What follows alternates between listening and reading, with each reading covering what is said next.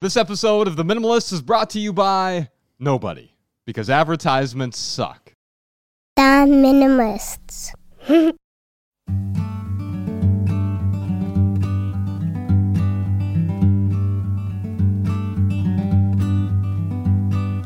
Every little thing you think that you need. Every little thing you think that you need. Every little thing that's just feeding your greed. Oh, I bet that you'd be fine without it. Hey, minimizers, welcome to the Minimalist Podcast where we discuss what it means to live a meaningful life with less. My name is Joshua Fields Millburn. And I'm Ryan Nicodemus, and together we are the Minimalists. Ryan, the world is suffocating with shoulds. Hmm. Our culture has moralized everything from clothing and consumption to relationships and routines. Hmm. Society is swelling with scores of well meaning people advising other people on what they are supposed to do. Hmm. You should wake up early. You should drink more water. You should watch less TV. You should read these books. You should go to college. You should get married. You should own a home. You should eat plant based. You should clean your room. You should improve your credit score. We are shooting all over ourselves.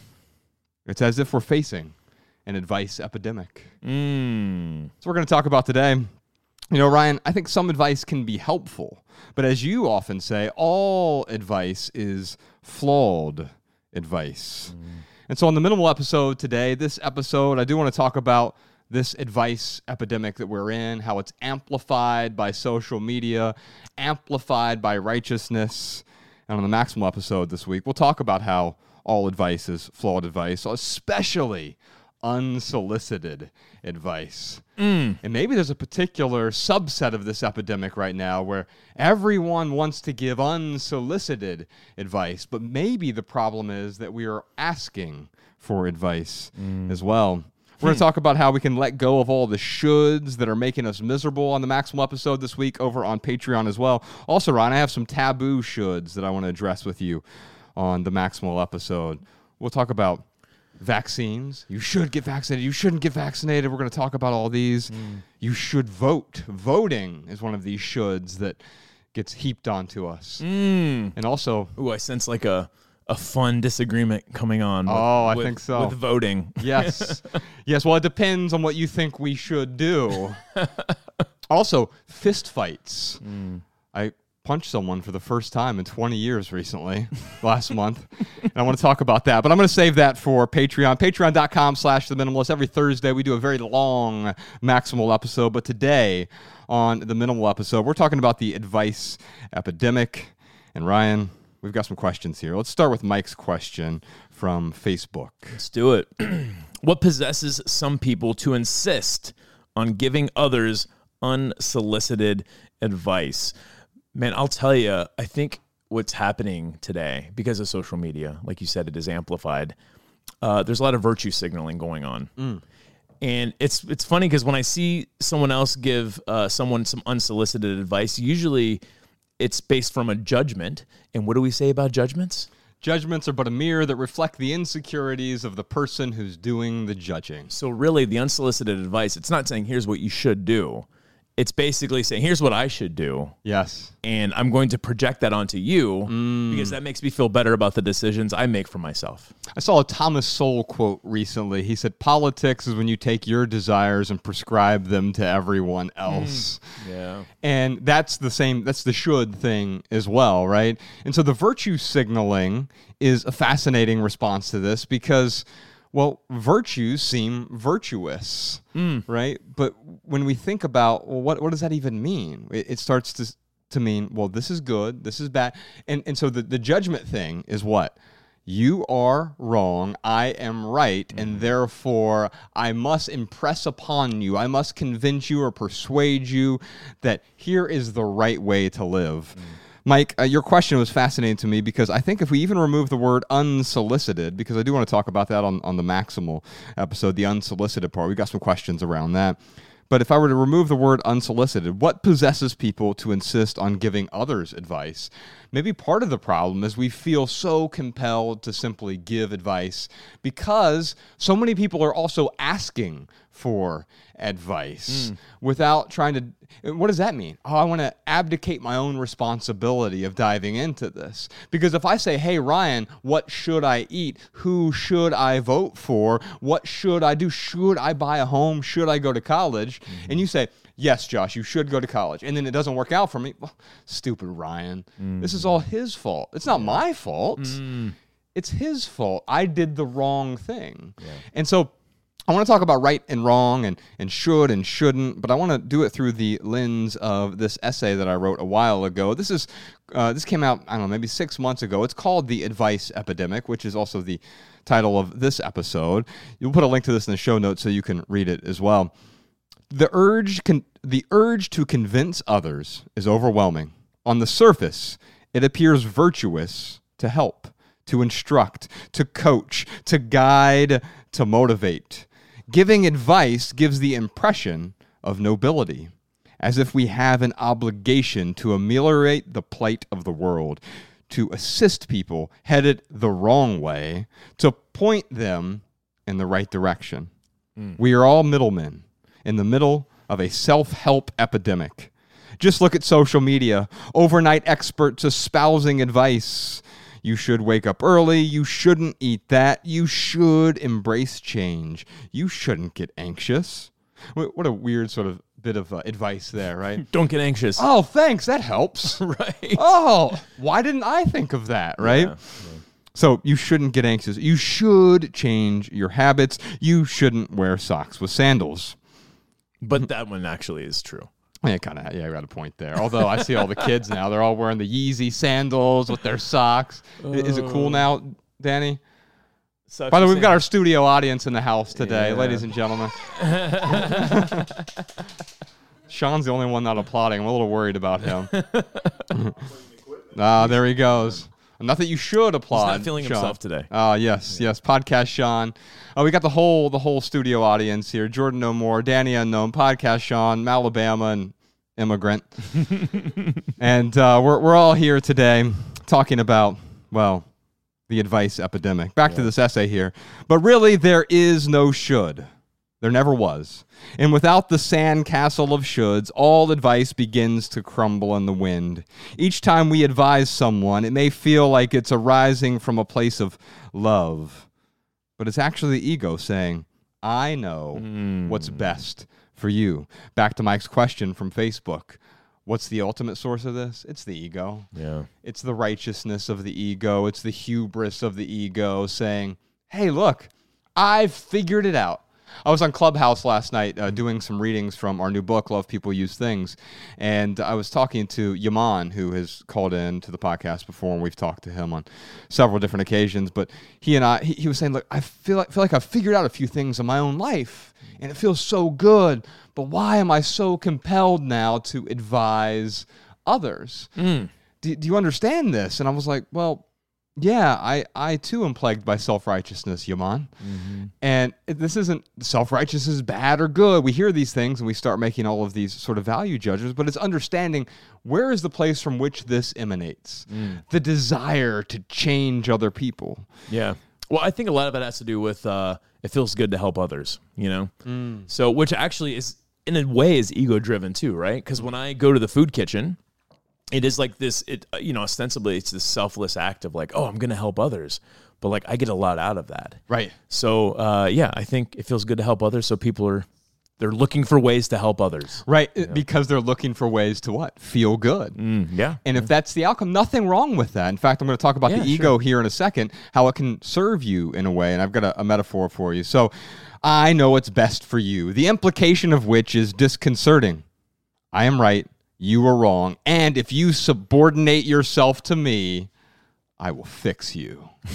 what a fascinating metaphor, by the way, the, the fixing, right? As though you are a machine Yeah. and I'm the mechanic and I will fix you. Now, some advice or how to's can be really helpful, especially in a mechanical sense. If I need to learn how to repair my bike chain, right. there are a bunch of really great videos on YouTube that will help me with the, the mechanics of that. Mm-hmm. Now, if I want to be the best bike builder in the world, There's no YouTube video that's going to help me accomplish that. Hmm. Anyway, back to the text here. I will fix you. How is this loving? There is no bigger ego than that of the helper. The helpful man simply cannot help himself. He feels obligated to tear an eagle from the sky to save it from falling, to drag a dolphin to the shore to rescue it from drowning. This is the opposite of helpful. I know because I've done it a thousand times, and for that, I'm sorry. A thousand apologies. My first inclination is to delete it all. Every exhortation, recommendation, suggestion, and opinion. Everything from the past 39 years. But we cannot start over by erasing the past. We can only move forward in the everlasting now.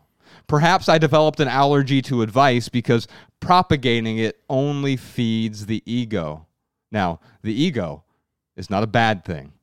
Just like fire is not good or bad, it can warm you or it can burn you. Mm. And that's the point I want to get across here. It's not that we hear ego, and because we've moralized everything, oh, ego bad. Right. Egoless must be good, right? Mm-hmm. Well, no, mm-hmm. no, no. Throw those out the window with the shoulds, take them all, put them in a, in a trash can, set them on fire, Mm-hmm. and realize that the ego might serve you. In other ways, it might not serve you, just like that fire. Yeah. And and if it if you get too close to it, well, you might get scorched Yeah. along the way. The desire to help isn't good or bad either. It appears for myriad reasons, all of which belong to the ego. And fortifying the ego is a surefire way to decrease the peace. Now, what's fascinating about this, Ryan, is people value different things. And a lot of people don't value peace. Hmm. And it's not that I'm better because I do value peace. It's just something I've recognized. Like I value alone time way more than someone like you. Sure. You value time around people. One isn't good or bad. One isn't better than the others. It's simply preference. Right. You have a preference for something. Some people don't have a preference for peace. I mean, I hear my daughter all the time, "Oh, this is boring." Okay. Well, she doesn't have a preference for peace mm. at as an 8-year-old, right? Yeah. Okay, that's fine. And what I can do is I could talk to her and I could say, "What? Oh, you should prefer peace. You should want to be more tranquil." Yeah. Now I'm shooting on her. right. And what is she going to do with that advice? Exactly. I should prefer peace. Like, okay. Yeah, and then now what? Now what do I do? Yeah. And, and then what she said, well, how do I get there? Well, there is no getting there. It's already there within you, right? Mm. Because what if I said, well, the way to get peace is you eat 100 blueberries four times a day? Right. Well, and then it doesn't work. Well, now I've failed her as well. Yeah. Returning to the text here, to advise is to put oneself on a pedestal, a plinth upon which no sincere person rests. It necessitates we look down on others, which is an aberrant position for any human. So, putting ourselves accidentally on a pedestal that's what we're doing with all of these this advice. All of these shoulds. When i was talking to yaman last night on, on clubhouse with with these uh, i'm doing these relationship with less rooms. I'm just practicing for the upcoming tour that we have doing some readings and q&a and uh, you know, it's funny. He was at one point. He goes, "So what? You know, what should I do? Because I don't want to give advice, right? Like hmm. I, I've realized the, the sort of folly or the the the absurdity, the illusion of my desire to give advice. But now it's, well, what should I do? It says, Yaman, you realize you're asking for advice about how not to give advice. I, I hmm. don't have advice for you. I have some observations hmm. about my own experience, and we can talk about those things and how, in a way, my own observations can be much more helpful because I'm not saying you should do this. But if I say, here's the recipe of uh, something that has worked for me, and when Ryan, you come in and say, here's something that has worked for me, Yeah. people can recognize, oh, that may work for me or it may not. Yeah. It's like the packing party. It's like I don't think anyone should. In fact, I think most people shouldn't do a packing party. Uh-huh. But yeah, but me sharing it and saying, "Hey, here's what I got. Here's what I got out of it. Here are the lessons that I learned." Um, people can take it for what it is, and if there's an ingredient there that they want to put into their life, great. Yes. But yeah, uh, I would say a lot of people uh, shouldn't do anything. Yes. Yeah. Yeah. And, and, and so what's fascinating about that, the packing party is a great example of that's a, a how to sort of thing, but it's much more about the understanding that you got from it. It wasn't about tidying up your closet, organizing your sock drawer, or Yeah. whatever. It didn't make me happy. It's not like all of a sudden I had a packing party and then at the end of it I was like, "Oh, I have found eternal bliss." right. Yeah, it was yeah. If anything, it made you slightly more miserable in the moment Mm, for several reasons. One is you're like, God, I have to unpack these things as I need them. Like that's adding some unnecessary friction, it feels like. But from that friction came some understanding. mm. Oh, wow, look at all these things. I've got all this excess stuff in my home. 80% of my things in my home, I'm not using them. In fact, they're getting in the way of my happiness, my peace, my tranquility, my desire to contribute, whatever it is, these things are getting in the way of that. And that was true for you. And the reason this message resonates with so many people, it's not about the decluttering of the closet. That's only one aspect of it. It's like, oh, the things are getting in the way of blank. And that blank is different for almost everyone. Yeah. But it's that deeper understanding. Let me finish up this essay here. We're, we're almost through it. So, advice no, I don't want to help you. I don't want to not help you either. I want to love you. Love requires speaking the truth and remaining neutral as to whether it, quote, helps anyone. If it helps, that's fine. If not, that's fine too. The reception is up to the recipient. The truth is exposed through honest observation, through seeking and awareness, through an examination of obstacles and a deeper understanding of the way things are. This let's pause on that for a moment, Ryan. We're talking about shoulds right now. Mm-hmm. The reason, back to Mike's question, why do we insist on this so much? Because we're so discontented with the way things are in our own life and our own existence. And if I mm. could just change these 43 things or these seven things or this one thing, this object A, then all of a sudden life would be grand. It would be wonderful. It should be that way because I'm so discontented with reality. I know in a moment we're going to talk about perfection, and I want to bring that back up again. The end of this here. To be clear, this is not a recommendation. I don't think you should do anything. I'm not arguing my point in this missive, nor am I urging you to comprehend my message. I don't hope to convince you of anything. The moment we try to convince someone, we have lost the plot. To convince, to influence, to prove oneself. These are all ribs lining the same umbrella. The truth does not require per- the truth does not require persuasion, coaxing, or coercion. The, it is the truth, whether you're convinced or not, as is love. Mm. We have a question from Megan in Boston. I live with my grandfather, and while he and I are both pretty minimalist in ideals, it must have skipped a generation because his kids, my aunt and uncles, are not, and they have all of their stuff, not all of their stuff, but a lot of their stuff still at my grandfather's house. Do you have any tips or suggestions on how to navigate with them cleaning out the house for both me and my grandfather's sanity? Ryan, what's your advice for Megan? I don't have any advice per se, but I do have some observations. Uh, it sounds like her aunt and uncles are using her grandfather's place as a storage unit, and that is, uh, well, at least for for Megan and her grandfather, it's unacceptable. And Maybe. Is it unacceptable for the grandpa? Is, is the, the question I'm wondering. It sounds like it is through this message. Yeah, But what if it's he's not bothered by a- it? Yeah, it's worth asking. Well, yeah, eh, eh, yeah. I mean, there's there's a couple of different ways he can feel about it. Yes, he could be offended by it and look at it. I can't believe you know my kids are using my house as storage. Or maybe he thinks he's doing something nice for them. Oh, you know what? I know that there was a certain point where my grandma, she had downsized. Uh, this is years and years ago. And I was probably 18, 19 years old. I'm over at her house and she was throwing away a bunch of stuff. And like my knee jerk reaction was like, Grandma, some of that stuff is sentimental. Like hold on to it because, you know, maybe like one day I'll want, I'll want some of that stuff. And out of kindness, she was like, Yes, you know what? I'll do that for you, Ryan. I will hold on to this stuff. And I remember like 10 years after that, she was like, Hey, do you want any of the stuff that you told me to hold on to yet? And I'm like, No, I'm good. she ended up throwing it away. Did you forget about it in a way? Oh, absolutely. I mean, most days it, it never even crossed your mind that it was there. That's exactly right. Yeah. it only crossed your mind when someone brings it up, and then it's like, oh, now I start the clinging again. Yeah. I had already let go of it in a way because I stopped thinking of it, or they stopped thinking of it. Maybe the uncle, aunt and uncle had stopped thinking about it, and they only start clinging to it again when the threat of quote losing it. Yeah. They're losing something they've never really had in the first place because Mm-hmm. they're not. They don't. Need, they clearly don't need it. Yeah, I think in this situation, Megan needs to explore uh, everyone's preferences, right? Like that's where you start. Like, what? How does her grandpa feel? We know how Megan feels about it. How does her aunt and uncle feel? And then once you kind of have the preferences laid out laid out on the table, then you can start to create some boundaries with your aunt and uncle, with your grandfather. It's not just here's how it needs to be.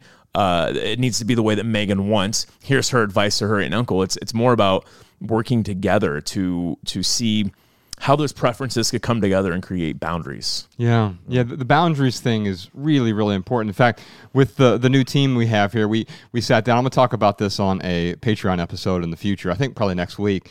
We set up these 17 different boundaries. Well, why do we set up boundaries? Not because I want to say no, no, no, no. And but these weren't even proscriptions. They're not saying mm-hmm. don't do this. We're mm-hmm. saying, hey, here are some things that we as a team and as individuals we, we may want to avoid these. Mm-hmm. Well, why? Because in a way, if we don't have any boundaries, we don't have any freedom. Right. And right now, what's happening is the aunt and uncle are inadvertently, accidentally treading on Megan's and grandfather's freedom. Yeah. Or at least Megan's for sure, right? Yeah. And part of this has to do with our own expectations. You, if you have an expectation that they don't dump their stuff at your house, mm-hmm. then of course that stuff's going to make you miserable. If the grandpa's expectation is, oh, I really want to hold on to this stuff for them because I feel as though they need help, then maybe it's actually bringing him some sort of joy in some roundabout way. Yeah. So ultimately, as Ryan said, examining, especially examining th those expectations, mm-hmm. that'll take you a whole lot farther than saying they should or they shouldn't have the stuff at Grandpa's house. Although, Yeah. Megan, if you want to bring them to our Boston event, we're getting ready to go on tour. It's called the Love People Use Things Tour. Podcast Sean, if you could reach out and give her a few tickets, if you want to bring the aunt or uncle, or maybe even both, or maybe grandfather would like to come as well. Uh, we're going to go to 20 different cities. We're starting in Texas, San Antonio, Houston, Dallas. We'll be on the East Coast in Boston and New York and uh, D.C. We're going to be in, man, a bunch of different places Orlando and Nashville and Atlanta and Phoenix and Denver off the top of my head here. Uh, where else are we going to be? Oh, Salt Lake City, Vancouver, Toronto, LA, San Francisco, Seattle. We're going to be all over the Midwest as well Toronto and Chicago and Columbus, Ohio, back in our home state, our birth state, the birthplace of aviation and the minimalists. Uh, where else we're going to be? We'll be in Minneapolis and a few other places as well. Theminimalists.com slash tour if you want to grab some tickets. We're going to give a live talk about minimalism, do a reading from our new book, a live version of the Minimalist podcast as well. Plus, we'll answer a bunch of your questions. Theminimalists.com slash tour. Megan, we will see you in Boston. Ryan, what time is it? You know what time it is? It's time for the lightning round where we answer your text messages. You can text your questions and comments to 937 202 4654. Yes, indeed. Those texts go to both of our phones. We do respond to as many people as we can, and occasionally we respond to folks here on the podcast. Now, during the lightning round, so Ryan and I do our best to answer questions with a short, shareable, less than 140 character response. We put the text to these minimal maxims in the show notes so you can copy and share our pithy answers on social media. And thanks to our good friend Jessica, Social Jess. You can find all of our minimal maxims now at one place, minimalmaxims.com. We have a question here from Holly. How do we critically evaluate all the shoulds out there and take what works for each of us? So it's so I, I getting back to the perfection thing. I had text you this morning. I'm like, what about this minimal maxim? Uh-huh. Uh, what, what what is it? Perfection is the enemy of progress. Yes. Yeah. And then I realized that was Winston Churchill's quote, so I can't really claim it as my own. You're basically Winston Churchill when we think about it, though. Right. Especially when I'm at Ramsey's with, with a cigar and a glass of uh, bourbon. Well, and then you had texted back and you were like, oh, this will be a fun disagreement with, which I don't know how a disagreement can be fun, but I'm open to it. We have fun disagreeing all the time. Spe- you know how it can be fun, especially when we have TK Coleman here. Oh, yeah. the Yeah. three of us, like, it's almost like we disagree until it all sort of melts into one agreement. Yeah. Well, it's funny how we all we agree on like where it, where it ends. It's the path to get there. Is we, we just take a bunch of different paths. But you had texted me. You were like, "Well, if anything, I think the opposite is true. Yes. That progress gets in the way of perfection." Progress is the enemy of perfection. and- and the you can why- tweet that podcast, Sean. Um, the reason why I bring this up is because Holly's looking for this perfect list of shoulds. Mm-hmm. There's never there's no such thing as a perfect list of shoulds. Right. But what she's doing, she's getting caught in this analysis phase of like, well, I don't want to do the wrong thing, so I want to have the perfect list of actions before I actually take any actions. Mm-hmm. And and at that point, that's where I that's where I thought of this quote. Oh, well, this perfect list is getting in the way of you taking action. right, right. And and what I would say is that your taking action is getting in the way of your perfection. Okay, expound. So so we're already perfect. This moment right now is perfect. It doesn't require any doing. In fact, the doing is what ruins the sort of perfection of the moment. When a baby is born, it is perfect and it becomes acculturated through society, through uh, other people, through religion, through uh, culture, whatever it is, to sort of ruin the perfection. We cover up everything that is perfect. This moment right now has everything that it needs in this moment. So right now, the eternal now is perfect. And yet I'm not saying well we don't do anything. I'm saying our volition is what ruins the the perfectness of the of the moment. Yeah. Um I understand. I, and uh I don't know what, what to say to that because to me it's like this it's nuanced. It's like let's define um progress, let's define perfection. Because through your lens of perfection and progress, it makes sense to me. But in the same token, I look at like our book, for example. I- Is it perfect? No, of course not, because course it not. requires all the doing. But what if we what if we requ- required it to be perfect before we released it? Yes. Then, then, then of course it's never going to happen because perfect already exists before the action. Exactly. And every action imperfects the moment. You could tweet that podcast, Sean. and, and and so let's get back to the question here because here's where we do agree, Ryan, is there is not a critical list or a, a, a there's not a list of the good shoulds and a list of the bad should. And that's Right. that's really where Holly is right now. Is, Hey, mm-hmm. what are the good shoulds that I should do? Yeah. What are the bad shoulds that I shouldn't do? Yeah. No, that doesn't exist because these are all perspectival, situational, personal, and even they're relative to the time span as well. Mm-hmm. The things that you that were beneficial to you, maybe that's the way I would look at it. What is beneficial to me? Not the shoulds. Mm. What are the things that are beneficial to you? And quite often it has nothing to do with the doing. Your packing party, I think, is the premier example of this. I know we already brought it up once, but the the fact it had nothing to do with the doing. I- In fact, it was much more about the realization that came from that experiment, from the hmm. pausing, from the not having the stuff. Hmm. The realization there is so much more important. The insight is hmm. so much more important than the list of actions that you did. Because here's the thing let's say you wrote out that packing party. Here are the uh, 100 steps of the packing party, right? Yeah. And you handed that to someone and they just did those 100 steps. They're not going to experience the realization. Right. But there's a questioning that, that, that arises from the pause. Now that all of a sudden, now you start to have a realization around, oh, all of these things that I've told myself, that Holly has told herself, that I, JFM, has told himself I'm supposed to do, it's all nonsense. Yeah. It's interesting though because without the actions of packing my things up and unpacking them as time went on for 3 weeks, I don't know if I would have gotten to those realizations. If it was if it wasn't for your marriage ending and your mother passing away, you know, would you have become a minimalist? I mean, these are all hypotheticals and what if hypothetical questions didn't exist? yeah, but here's the thing. No, there, it's it's just backwards from that. So you you've got it. You're you're spot on. It's just that you had a realization first before the packing party. There's no way you would have had a packing party without the realization of, oh, I'm miserable right now. Right, right, right. I guess what I'm saying is, is the so we're talking about two different realizations. Yes, you're right. The misery is what led to the action. So what you often say is like if you could understand the problem, the how-to kind of takes care of itself. So Amen. So in that situation, that's exact. But then once I once the how-to was completed, Uh-huh. I was able to have these other insights, these, Exactly. these, oth- these other revelations. I don't know if I could have got there without the how-to. That Yeah. makes sense. There was no how to though. Well, the- I- there literally wasn't. You had to make it up. Right.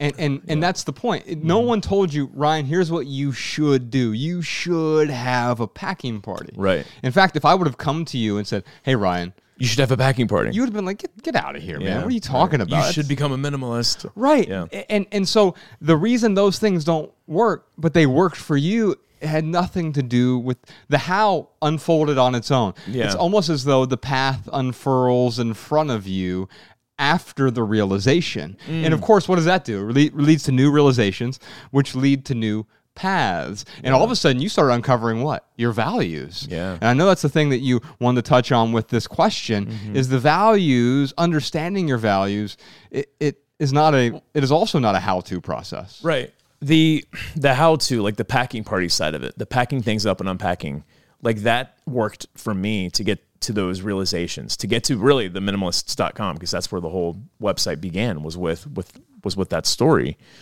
Um, but I think what people are looking for, I think what, you know, Holly specifically is looking for, she's like, well, she's asking for advice. How do I sift through all of these different how to's? I have no idea what's going to work for Holly. At the end of the day, I have no clue what's going to work for her. Right. And so when you look at things in, uh, through the lens of good and bad, what are the good shoulds and the bad shoulds? What's the good advice and the bad advice? In fact, on the Maximal episode, we're going to talk about someone has this fascinating question. It was, I think it was Amanda. Well, it's not really. She says it's not really an advice epidemic. It's an unqualified advice epidemic. Well, who who now becomes qualified to give the advice? Is it you need a, a, an advice degree? Right. Eh, Well, I mean, or is it you know because all the people I look up to are dead and they don't have any degrees for the most part, right? uh, and the appeal to authority is tempting, but also at the same time it can blind us if we just if we outsource. You know, it's the same thing we talked about earlier. If I'm like, well, Ryan, he has a college degree, so I'm just gonna I'll, I'll- defer to you on any business decisions, Ryan, because you have your business degree, Right, yeah. and, and so you're the expert on this. I'm not. I don't have a business degree. I defer to you, and and, and so now I'm I'm letting go of my own personal responsibility, my mm-hmm. self reliance in a way, outsourcing it. And when I do that, well, then I'm not going to. I'm also outsourcing my understanding, mm. and mm. and as soon as we do that, Yeah. we're in for a world of hurt. Yeah. There is, yeah, there is no, no one can help you understand. No one could help me see what my values truly were until I went through that process by myself. Bingo. But that process, mm-hmm. it worked for me. yes. Yeah. It, yeah. It's, I understand where Holly is right now, but getting back to the values piece of it, this is what's, I feel like is really going to help Holly. Is like when you understand what you truly value, that is where life's paths start to become illuminated. The way I was talking to Josh about it before the podcast was the values is kind of like this headlamp where like now you can kind of like see in the dark a little bit and have an idea of where to go. But oh. but without understanding, you know, what it is that you truly value, Holly, like you're you could just try as many things as you want but yeah you're to me you're gonna that's a little bit of a harder way to learn which by the way if that's the way you want to learn that's okay um, but it would be a little bit more difficult uh, walking around in the dark than without a headlamp let's expand on that real quick. Anthony DeMello talks about how do you deal with the darkness as you don't deal with it. You don't fight it, right? Quite often we try to fight the evil, the darkness, whatever, the bad in life.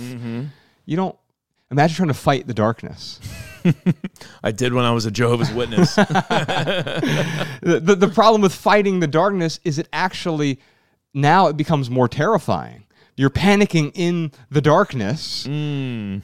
Well, how do you fight the really fight the darkness? Is by illuminate, turning on the light. yeah The light eradicates the darkness. Mm. And so that's what you're talking about here, Ryan. Your values, they, they turned on a, a dim light. And it just takes a little bit of light to remove the darkness altogether. One more thing on the perfect, the perfection thing. I wrote down this John Steinbeck quote that a lot of people use. It's on these successory posters and other places. and it's just like the Winston Churchill quote. I, I disagree with the, the way this is framed and I would flip it around. So hmm. the John Steinbeck quote is now that you don't have to be perfect, you can be good. Hmm. Well, let me let me rephrase that for you, Steinbeck. Now that you don't have to be good, mm. you can be perfect. Mm. Because we are imperfected by our desire to be righteous, to be good, to oppose the bad things. But man, weren't we already bor- born perfect? Weren't we already mm. born complete? Yeah. And everything else we do incompletes us in a way. So by letting go of the shoulds, by letting go of the things you need to do, you must do, mm. there are countless things you can do. There's a list of coulds. And so turning those shoulds into coulds mm-hmm. is the best way to realize, oh, wow, there are infinite things I can do. Yeah, that's actually my pithy answer. There are no shoulds, only coulds. Totally ripped that off from you, but it's true. Amen. Well, Ryan, we got a bunch more to talk about, but first, what do you got for us? Here are some voicemail comments and insights from our listeners. Check them out. Hi, uh, I'm Grace from the Bay Area, and I just wanted to make a comment on your sustainable living episode. So I started my minimalism sustainability journey a year ago as a sophomore in high school, and recently I've actually realized that making my own beauty products has made a positive impact on my life and my self-care routine. Uh, everything is natural, and it also builds a nice relationship because it takes more time and you'll use less products that are maybe not useful in your routine. Hi, my name is Lori. I'm from the Chicago area. I wasn't able to come to the event in Chicago, but I did listen to the podcast of it. And um, I come from a long line of hoarders, even though I don't struggle with uh, accumulating stuff myself. And I wanted to talk to the woman who um, had said she was having trouble getting rid of things because she didn't have a car. One thing I've noticed is that many times people who struggle with too many possessions uh, have plans, specific plans for those items. You know, you might hear someone say, um, I can't get rid of those doilies because I'm giving them to Aunt Sally, or, you know, I'm keeping the paper towel tubes because I'm going to bring them to the local preschool for crafts. But that day never comes and you just keep holding on to it. Um, a side note here is that we often make plans for our things, not just to hold on to them longer, but because we attribute more value to those items than they actually have. But that would be a whole other comment. so for people who struggle with stuff, I just recommend being really honest with yourself about the plans you have for those items. They may sound altruistic, but it may just be like a, a veiled way of excusing yourself to continue to keep those items. So I recommend just pack it all up, donate it all to Goodwill or the Salvation Army, or have somebody come and pick it up. And whoever's meant to have those items will find them. And you can just let go of that responsibility of feeling like you need to find the perfect home for it. And then you won't be able to use logistics or lack of time as an excuse to hold on to things. All right, y'all. We got a bunch more surprise questions this Thursday over on Patreon. That's the maximal episode on the Minimalist Private Podcast. Patreon.com slash the minimalist. But first, real quick, for right here, right now, here's one thing that's going on in the life of the minimalist. Ryan, in about a week, we have a brand new month that is starting. And when a new month is approaching, it's a new opportunity to let go. We've had tens of thousands of people play the 30 day minimalism game. If you saw our last film, we also called it the Less Is Now Challenge.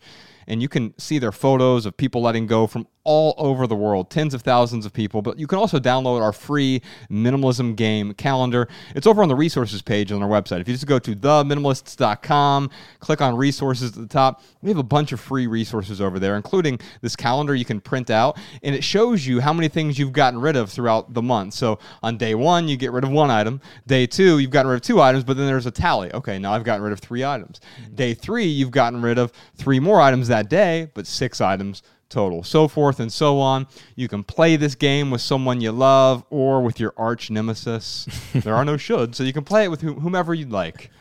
It's a great point. Yeah, the, thir- the 30 day minimalism game, theminimalists.com slash game. You can read more about the game there as well. You can download the free calendar on our website. For our added value this week, I thought we would listen to the new title track from The Killers' new album. They came out with a surprise album. It is called Pressure Machine. So let's give that a listen. By the way, we have a bunch more surprise questions this week, like how can I learn to be okay with the skin I'm in while also wanting to lose weight? Well, as a formerly obese person, I certainly struggled with that, and mm. and we could talk about that. How do we address people who insist on giving unsolicited parenting advice? Woo! Mm. I deal with this one all the time. Is my obsession with self improvement contributing to my misery? Yes. Well, yes, but let's talk about why that is the case and why we are almost all burdened with that. Yeah. Plus, we got a million more questions for the minimalist. We're going to talk about some taboo shoulds, Ryan, and mm. maybe we can agree to disagree, or we could just fight it out on the the maximal edition Ooh, of the podcast. Cage match. And if you want to hear all that, join us on the Minimalist Private Podcast this week. Visit patreon.com slash the minimalist to subscribe and get your personal link so that our private podcast plays in your favorite podcast app. You also get access to our archives. It's hundreds of hours of minimalism.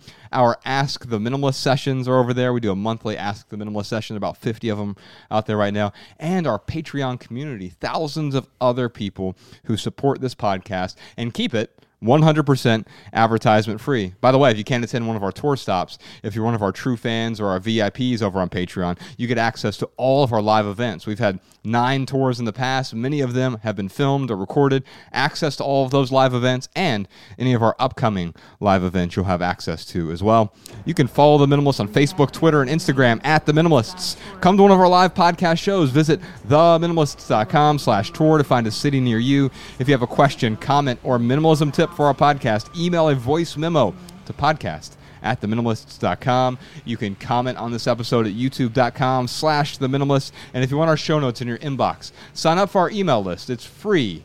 Theminimalists.com. You'll also receive our simple Sunday emails whenever we send those. And if you leave here today with just one message, let it be this love people and use things. Because the opposite never works. Thanks for listening, y'all. We'll see you next time.